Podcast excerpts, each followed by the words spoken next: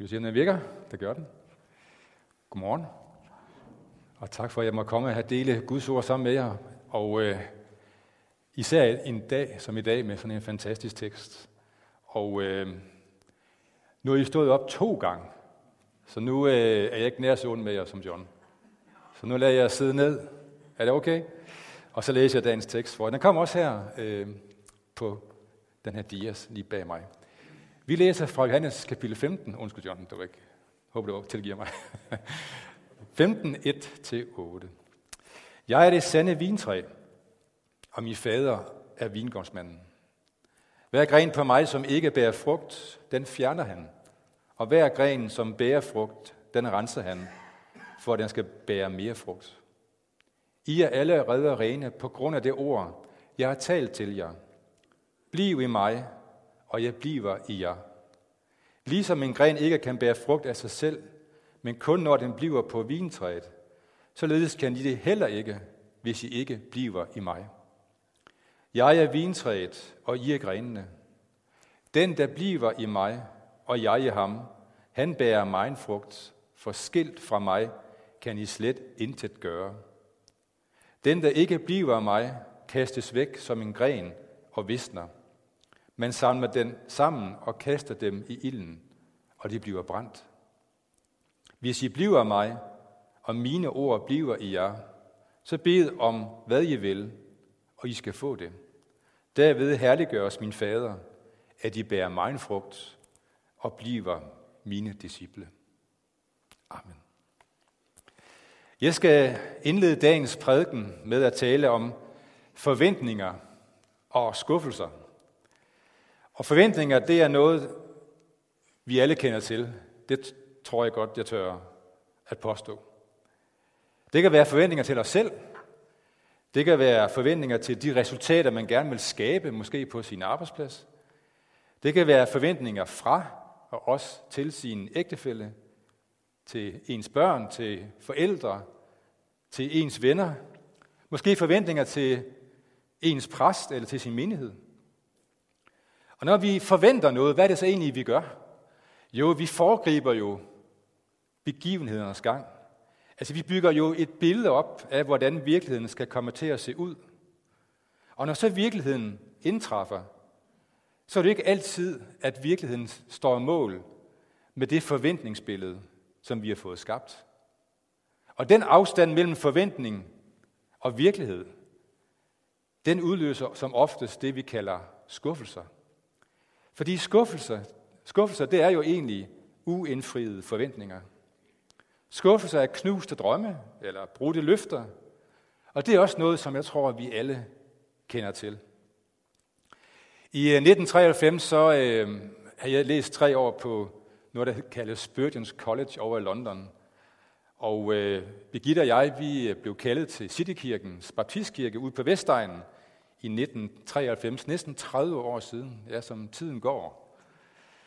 Og øh, vi derude, alle præsterne, vi var tre i præsteteamet, hele ledelsen, hele kirken, kan jeg godt påstå, havde kæmpe forventninger på Guds egne vegne. Altså virkelig høje forventninger. Og øh, unge mennesker, de rykkede teltpælene op fra hele Danmark for at komme hen og, og for at bo, bosætte sig på Vestegnen, netop for at tage del i det, der skete, den her, vision, den her vision, der var på dette sted. Og på et tidspunkt så fik vi en meget anerkendt kirkekonsulent som personlig mentor. Og jeg kan huske et af de første spørgsmål, han stillede os. Det var det her spørgsmål. Hvad ville du gøre for Gud, hvis du ikke kunne fejle? Prøv lige at tykke på den en gang. Hvad vil du gøre for Gud, hvis du ikke kunne fejle? Jeg forstår godt, hvad han forsøgte at gøre, ham her, kirkekonsulenten. Han forsøgte selvfølgelig at hjælpe os. Fordi Gud er stor og kan gøre store ting. Som øh, den store missionær William Carey sagde, forvent store ting fra Gud. Forsøg store ting for Gud. Og det er jo ikke tomme ord. Carey lykkes på mange måder med at skabe noget stort. Og vores drøm og vision i Citykirken, det var at blive tusind mennesker i år 2000. Først var det at blive fem i 95, sagde vi. Altså fem menigheder i 95, så det lykkedes næsten. Vi blev dog fire, kun fire, men altså stadigvæk. Og så var visionen at blive 1000 mennesker i år 2000. Men da tiden kom, så stod drømmen ikke mål med virkeligheden. Tværtimod.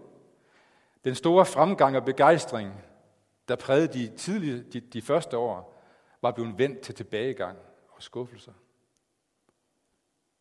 I Gamle testamenter, der ser vi også nogle skuffede mennesker. En af dem er profeten Esajas. Fordi han kendte Guds vision for Israel. Israel var nemlig forudbestemt til at være en vingård, der skulle velsigne hele verden og bære Guds frugter.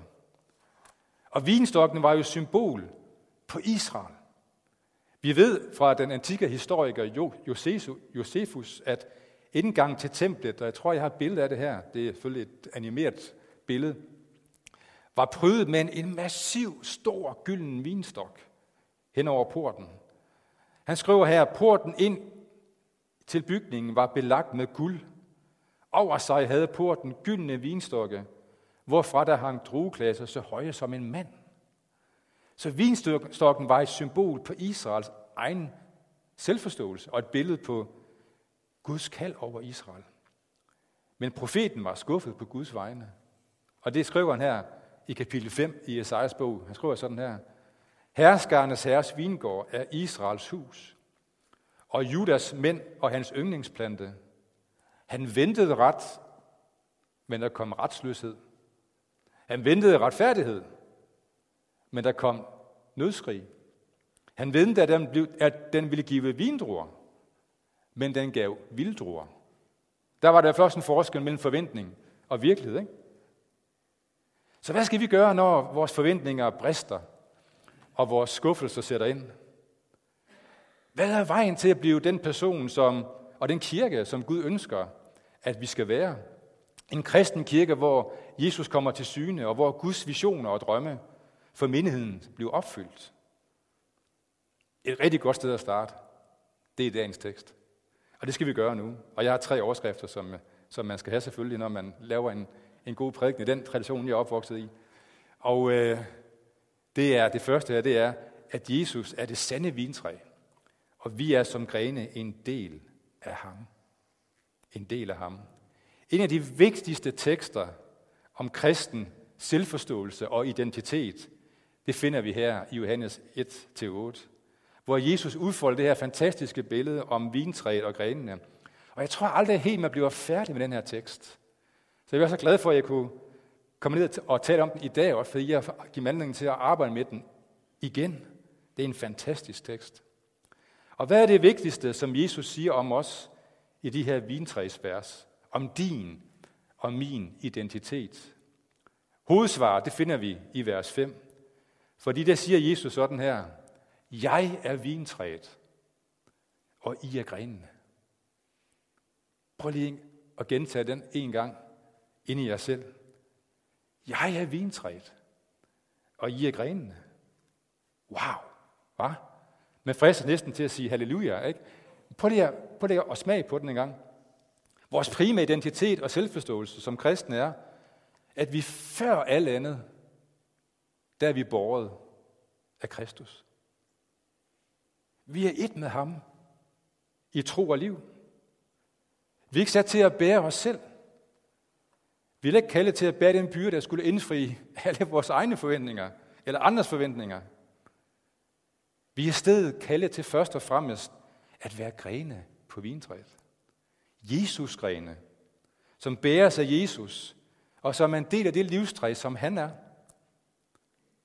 Altså det er Jesus, der bærer os og giver vores liv mål og retning.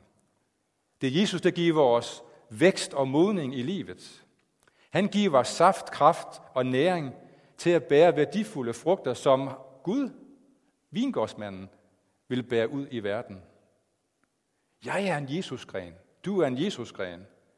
Det er Jesus, som skal have lov til at bære mig og mit liv. Ikke omvendt. Jeg skal ikke sørge for i min egen kraft selv at holde min tro sådan flot og levende.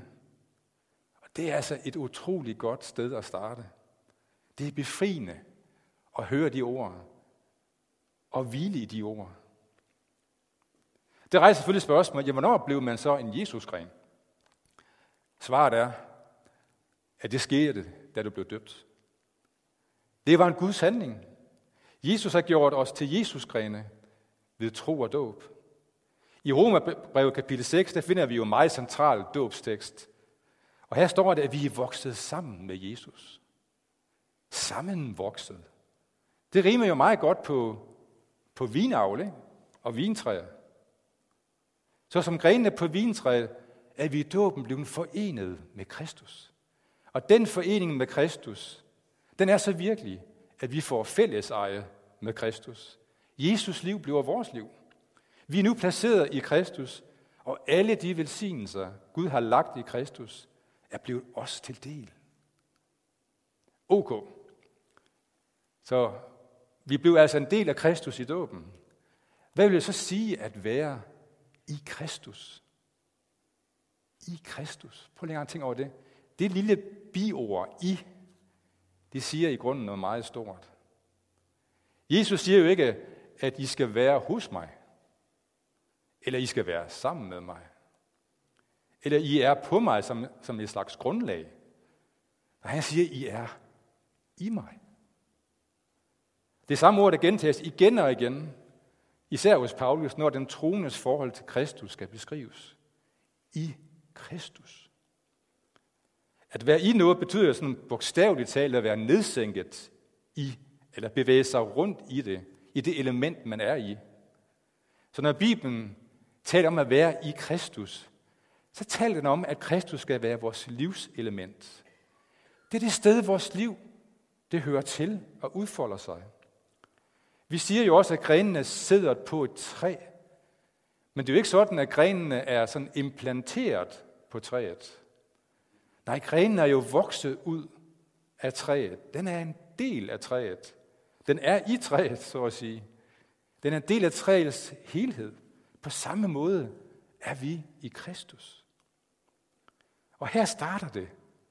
Her starter vores kristenliv. Det starter med, det er allerede gjort. I dåben blev vi en Jesusgren.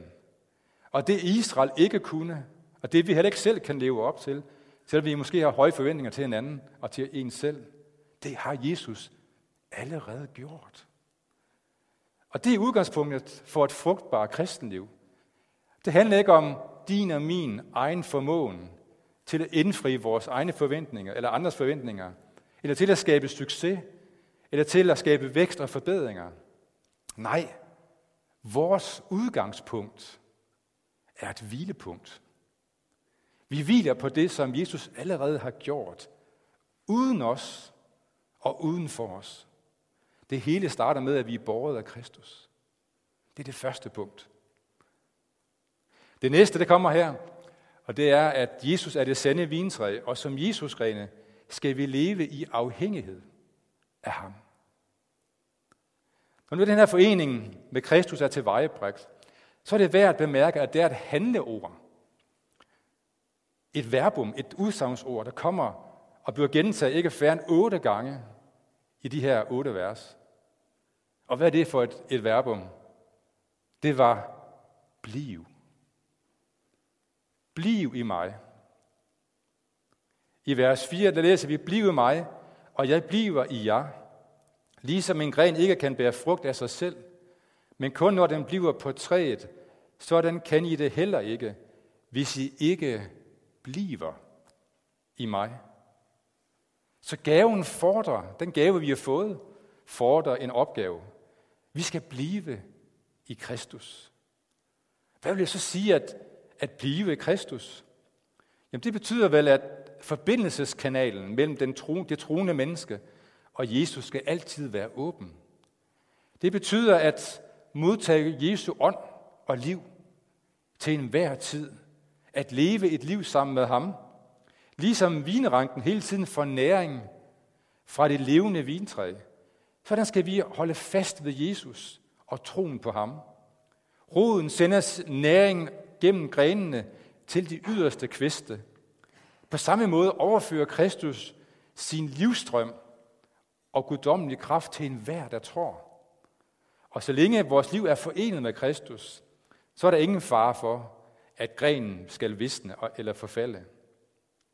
Og hvis jeg nu skal skære sådan helt ind til benet og besvare på, hvad det vil sige at blive i Kristus i et ord, så vil det være ordet afhængighed. Afhængighed. Vi kan kvalificere det yderligere og sige, at at blive i Kristus betyder et liv i total afhængighed af Jesus. Det er vores kald, at være afhængig af ham. Det alvorlige i dette er, at i dette kald til at være en Jesusgren, der ligger der også et kald til at give afkald. Et kald til at give afkald. Give afkald på ikke at ville være noget andet end blot i gåseøjnen en Jesusgren. Sat på spidsen, når jeg siger ja til at være en afhængig Jesusgren og have min identitet i ham, så er det på samme tid et nej til at ville være selvstændig og uafhængig, et uafhængigt voksende træ ved siden af Jesus. Så i afkaldet siger jeg jo nej til at være et jeg-centreret træ, som man har rødderne plantet selvstændigt i den her verden. Jeg siger nej til at ville være autonom og selvbygger i mit eget liv. Jeg siger nej til at dyrke den form for selvrealisering og selvudvikling, som verden tilbyder mig, og som nærmest forventer af mig. Det er også et nej til at indrette mig efter, at det er mine materielle goder, eller mine flotte uddannelser, eller min succesoplevelse og alt muligt andet, der kan give mig min sande identitet og nogle faste holdepunkter. Og her er der sikkert mange kristne, inklusive mig selv, der er mere eller mindre udfordret på det her punkt. For vi ved godt, at det er jo totalt uholdbart at ville være et selvstændigt træ uden for Guds have. Ude i vildmarken, Ude i, synd, i syndens verden, hvor alle vildskudene gror på syndens præmisser. Det er uholdbart, det ved vi godt. Vi ved også godt, at man går fortabt af at indrette sig helt på verdens præmisser. Vi vil egentlig også gerne, rigtig gerne være i Guds have, i Guds nærhed og under Guds omsorg. Men det skal bare ikke sådan lige helst være på bekostning af vores egen selvbestemmelse. Det er mit dilemma. Måske også dit. Problemet er bare, at den mulighed findes ikke. Jesus har aldrig kaldet os til at være selvstændige træer inden for Guds have, men til at være grene på ham. Så i teksten om vintræet og grenene, så er Jesus helt tydeligt. Men der er ikke frelse i noget andet sted end på Jesus-træet. En Jesusgren kan ikke bare sådan hoppe ned fra træet og slå rødder uden for Jesus, uden samtidig at skære grenen over til livets kilde. At blive i Kristus er et kald til at være en Jesusgren, og et afkald til at være en selvstændig, et selvstændigt træ.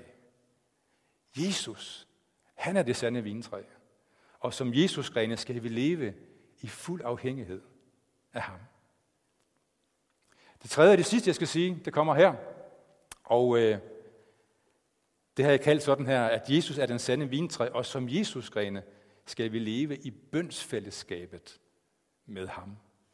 For i det tredje punkt, der vil jeg gerne fremme den her sammenhæng, der er i teksten mellem bøn og det at bære Guds riges frugter. For i dagens tekst, der læser vi et vidunderligt løfte, som kommer tre gange i Johannes evangeliet. Han siger i vers 7 dette her, at hvis I bliver af mig, og mine ord bliver jer, så bed om, hvad I vil, og I skal få det. Det er da et ret kontant løft, er det det? Bed om, hvad I vil, og I skal få det. Hvis I bliver af mig, og mine ord bliver jeg, så bed om, hvad I vil, og I skal få det. Derved herliggøres min fader, at I bærer mig en frugt og bliver mine disciple. Hvordan søren skal vi forstå det? Jeg er sikker på her, at det jeg i hvert fald oplever, jeg er sikker på, at du har oplevet det, at vi har bedt for noget, og vi får ikke nogen bøn, vi får ikke nogen bønnesvar. Og her skal vi måske huske på, at det her bønneløfte er jo ikke sådan et frikort til at få alt det, vi peger på. Det tror jeg jo også godt, vi ved. Jeg tror, svaret er, at kristen bøn sker jo på fuldmagt af Jesus Kristus. Med fuldmagt for Kristus kan den kristne gå lige ind til Gud med sine bønder. Fordi Jesus han har jo skaffet, skaffet, skaffet os adgang, og vi kan bede direkte til Gud, når vi har hans fuldmagt. Selv kan vi ikke gøre indtryk på Gud med det liv, vi lever, men Jesu død og opstandelse har åbnet døren til Gud. Men her skal vi så også huske, hvad en fuldmagt er for en størrelse. Fordi en fuldmagt, den bliver jo til, fordi afsenderen vil noget bestemt med den. Altså vi går et ærne for den, der giver os fuldmagten. Og sådan er det også med fuldmagten fra Jesus. Når vi får fuldmagt til at bede, er det jo fordi Kristus har en guddommelig tanke med vores bønder. Og dertil kommer, at en kristen er vokset sammen med ham, der har givet adgang til bønden. Her kommer det her med Jesusgrenen og vinstokken ind i billedet igen. Når vi lever med Jesus og lytter til ham, beder vi ikke bare af os selv eller i os selv, men Jesus beder sammen med os og i os. Ud af det her organiske fællesskab med ham, så vokser bønden. Han former den. Og vi begynder at bede om ting, vi ikke selv ville have lagt vægt på, hvis vi skulle gøre det i egen drift. Vi begynder at skønne, hvad det er hans vilje. Og det sætter sig spor i vores bønder. Så det vi beder om, det er egentlig en meget god lakmusprøve på, hvem der har formet vores bønder. Om det er vores egne bønder, eller det er bønder, som udspringer af vores samliv med Jesus, og som har fuldmagt fra ham. For de bønder, Jesus inspirerer til, de er altid rettet mod det at herliggøre faderen. Og at vi kan blive Jesusgrene, som bærer Guds riges frugter. Som der står i vers 8. Derved herliggøres min fader, at de bærer mig en frugt og bliver mine disciple. Vi skal til at afslutte, og jeg vil slutte med at sige, at, at forventninger er jo ikke noget negativt. Altså når vi får del af Jesuslivet, så skaber Helligånden og kærligheden en forventning i os, der foregriber Guds løfter, og også foregriber det rige, som er tyvstartet i Kristus, men som en gang, som vi forventer fuldendt, når han kommer tilbage. Og Paulus hilser også sine læser i Romerbrevet, og, og her siger Bibelen på hverdagsdansk, det der her i 15.13, at Paulus siger, jeg ønsker for jer, at Gud, som er grundlag for alt håb, vil fylde jer med glæde og fred i jeres tro, og give jer en stærk forventning ved Helligåndens kraft. En stærk forventning. Så det her forventninger, det er at have en tro på fremtiden, det er at have en Guds strøm om vækst og frugtbarhed, det bør være, i de fleste tilfælde være noget positivt. Som Carrie sagde, forvent store ting fra Gud. Forsøg store ting for Gud. Men det vi lærer i dagens tekst, det er, at det er ikke vores forventninger og resultater, der skal være grundlaget for vores tro. Og det, som vi skal fokusere på. Vi skal ikke lade os gå på, at, at vi møder skuffelser her i livet. Det er bare en del af livet. Vi er i dåben placeret i Kristus. Det er vores udgangspunkt og hvilepunkt. Vi alle troende er blevet Jesusgren og er blevet fuldt integreret i Jesu liv og gerninger. Det skete, da vi blev døbt. Jesus er det sande vintræ, og vi er som grene en del af ham. Det eneste, vi skal gøre, det er at forblive i ham. Blive i alt det, han har gjort for os. Det gør vi i bøn og i, i fuld afhængighed til ham. Og gør vi det, så skal vi nok bære frugter og indfri Guds rette forventninger. Lad os huske på, at Jesusgrenens opgave er jo ikke at producere frugten. Jesusgrenens opgave er at bære frugten, er at være til rådighed, at være en kanal for den livsgivende saft fra vintræets rod og stamme. Så lev et kristuscentreret liv. Bliv i ham, og lad hans ord forblive i dig. Amen. Amen. Lad os bede sammen. Tak, far, for denne her morgen. Tak, her for det ord, du har, du har delt med os den her morgen. Og vi beder om, at det, som er for dig her, det må finde vej til vores hjerte og bære, og bære frugt.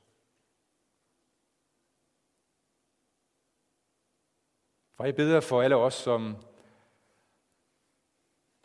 har fokus måske på, på egne begrænsninger eller egen formåen.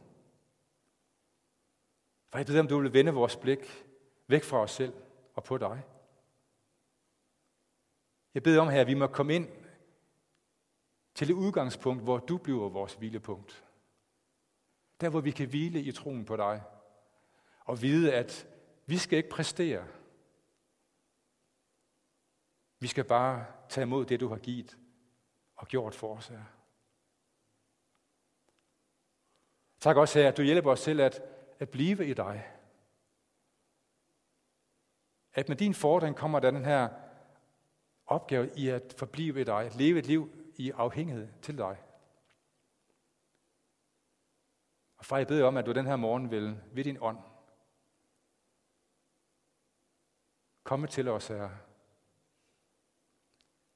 og gøre, at vi igen kan få øjenkontakt med dig her, hvis vi er på et eller andet sted i vores liv er på afveje, at du vil komme og nære os Herre, og,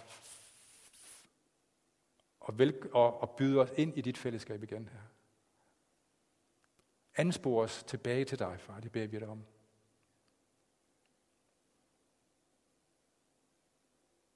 Og far, jeg beder os om, at, at når vi nu går fra den her gudstjeneste ud i en ny uge, at vi må leve ikke et selvcentreret, men et kristuscentreret liv. Og så ved vi, at når vi har fokus på dig her, så gør vi dine gerninger, uden egentlig at vide af det. Tak, at det er dig, der skal bære livet. Og det vi kun skal gøre her, det er at være til rådighed for dig. Og vi siger til dig nu, her er vi. Send os ud her i en ny uge, for vi beder i Jesu navn og til din ære. Amen.